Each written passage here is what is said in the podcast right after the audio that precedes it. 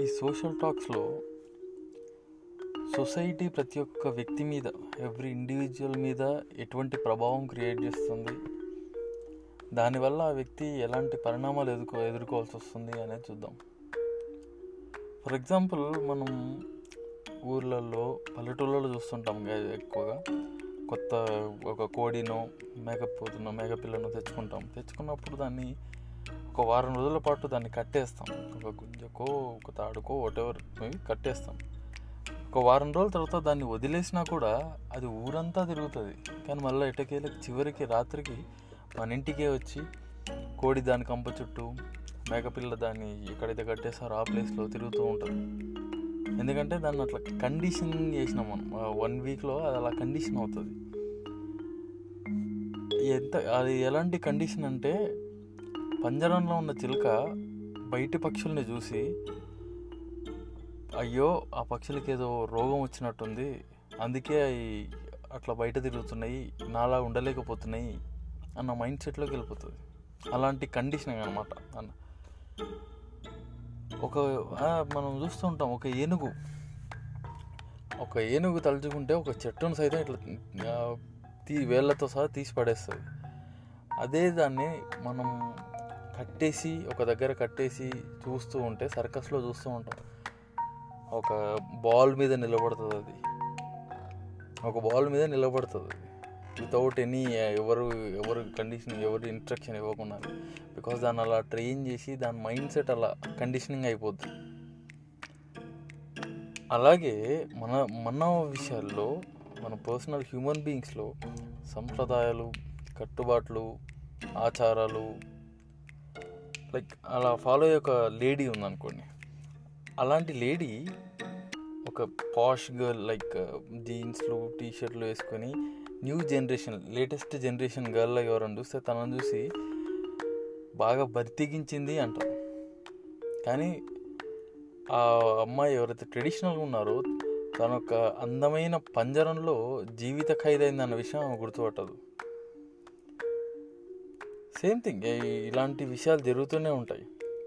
మనము దీన్ని ఏ- ఏ విధంగా చెప్పుకోవచ్చు అంటే ఒక కుక్క పిల్లని అంటే అవుటర్ కంట్రీస్లో నార్మల్గా జరుగుతుంటే కుక్క పిల్లని తెచ్చి పెట్టుకున్న తర్వాత అది ఉన్నన్ని రోజులు మనం మనం ఎంత తీసుకెళ్ళినా కూడా మనం బయటికి తీసుకెళ్ళినా కూడా మనతో పాటు అది దూరం వెళ్ళిపోయి మళ్ళీ మన దగ్గరికి వస్తుంది. లేదా మన ఇంటికి డైరెక్ట్ ఎంత దూరం వదిలేసినా మళ్ళీ అది ఇంటికి వచ్చేస్తుంది. బికాస్ దాన్ని ఒక హ్యాబిచువల్ కండిషనింగ్ అంటారు.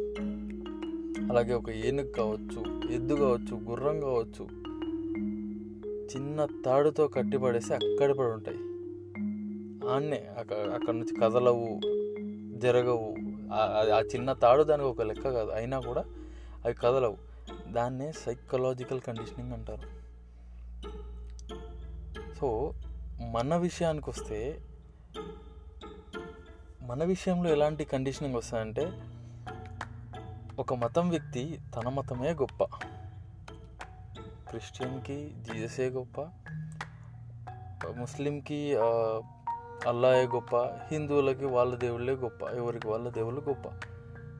సో ఇలాగా ప్రతి ఒక్క మనిషికి తన మతమే గొప్ప.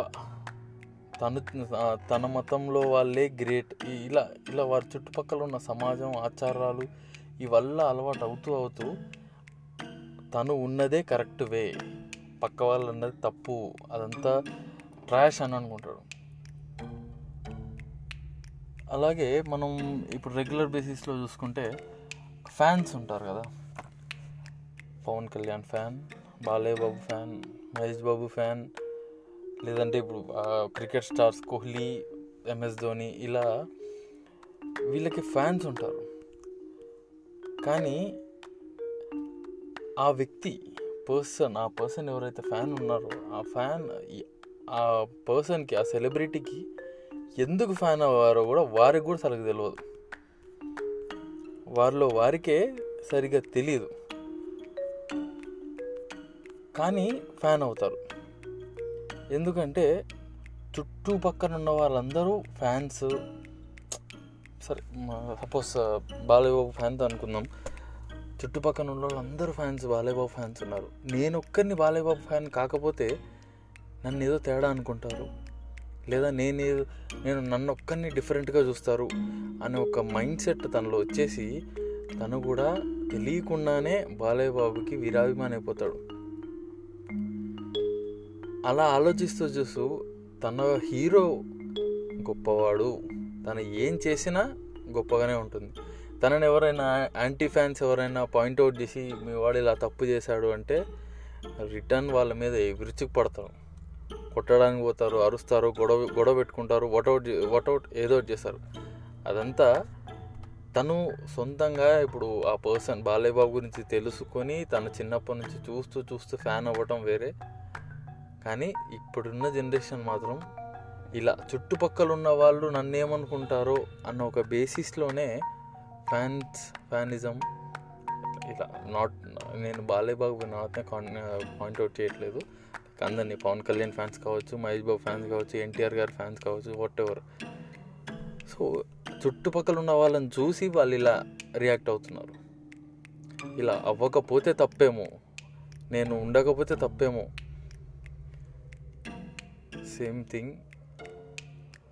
నా హీరో తప్పు చేశాడు.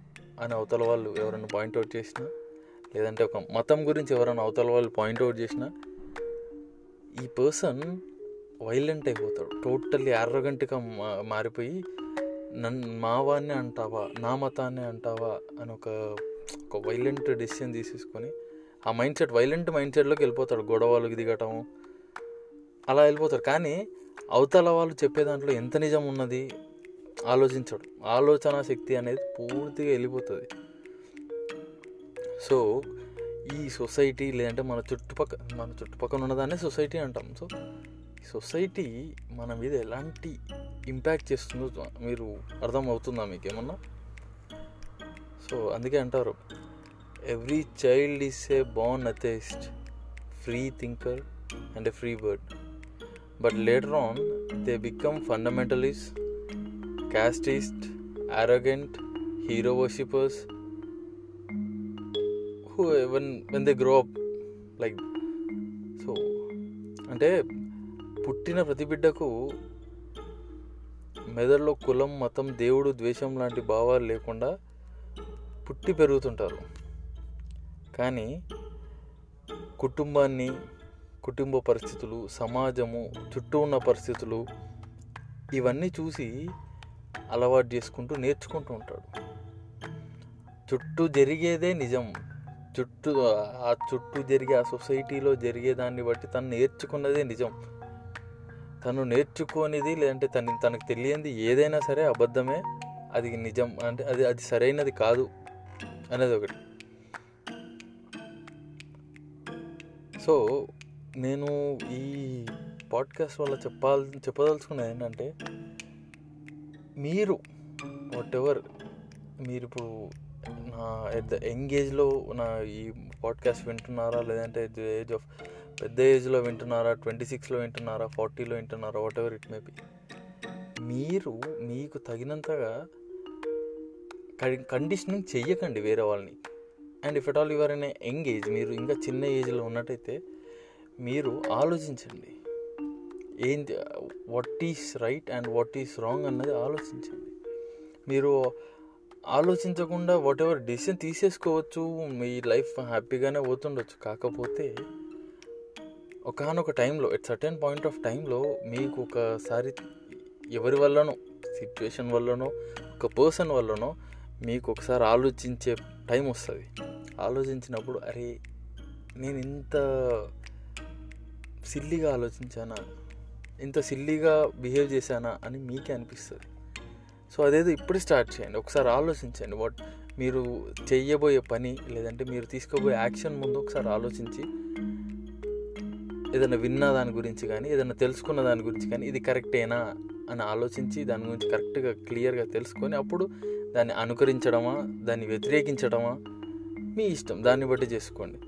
పెద్దవాళ్ళు ఇప్పుడు పెద్దవాళ్ళు వింటున్నట్టయితే పెద్దవాళ్ళు చిన్నవాళ్ళకి ఏది కరెక్టో చెప్పండి. ఎలా కరెక్ట్ చేసుకోవాలో చెప్పండి. అంతేగాని మీకున్న మీకు తెలిసిందే వాళ్ళకి చెప్పి మీ మైండ్ సెట్ వాళ్ళలో రుద్దకండి. It's a humble request. నేను ఈ సోషల్ టాక్ అనే పోడ్కాస్ట్ ద్వారా చెప్పదలుచుకున్నది అదే. సొసైటీ వల్ల లేదంటే ఇంకొకరి మనోభావాలు ఒకరి మనోభావాలు ఇంకొకరి మీద రుద్దకుండా లేదంటే వాళ్ళు అనుకరించకుండా ఎలా ఉండాలి ఉండ ఉండడానికి ట్రై చేస్తే ఎలా ఉంటుంది అని చెప్పడానికే నా ఈ సోషల్ టాక్స్ సో ప్లీజ్ ఈ పాడ్కాస్ట్ని ఆదరించి నా యొక్క సలహాలను ఎవరన్నా వందలో ఒక పది మంది ఆచరించినా కూడా నాకు సంతోషమే. ఎవరు ఒకరు మారినా కూడా నాకు సంతోషమే. సో నాకు చెప్పాలనిపించి ఇది నిజమై ఉంటుంది అని ఇది చెప్తే బాగుంటుంది అనిపించి చెప్తున్నాను. And thank you for your valuable time మీరు నాకు ఈ పాడ్కాస్ట్ విన్నందుకు చాలా చాలా థ్యాంక్ యూ. అండ్ మీకు నచ్చితే ఈ షేర్ చేయండి. And subscribe to my channel. Thank you so much. This is Arun Kumar signing off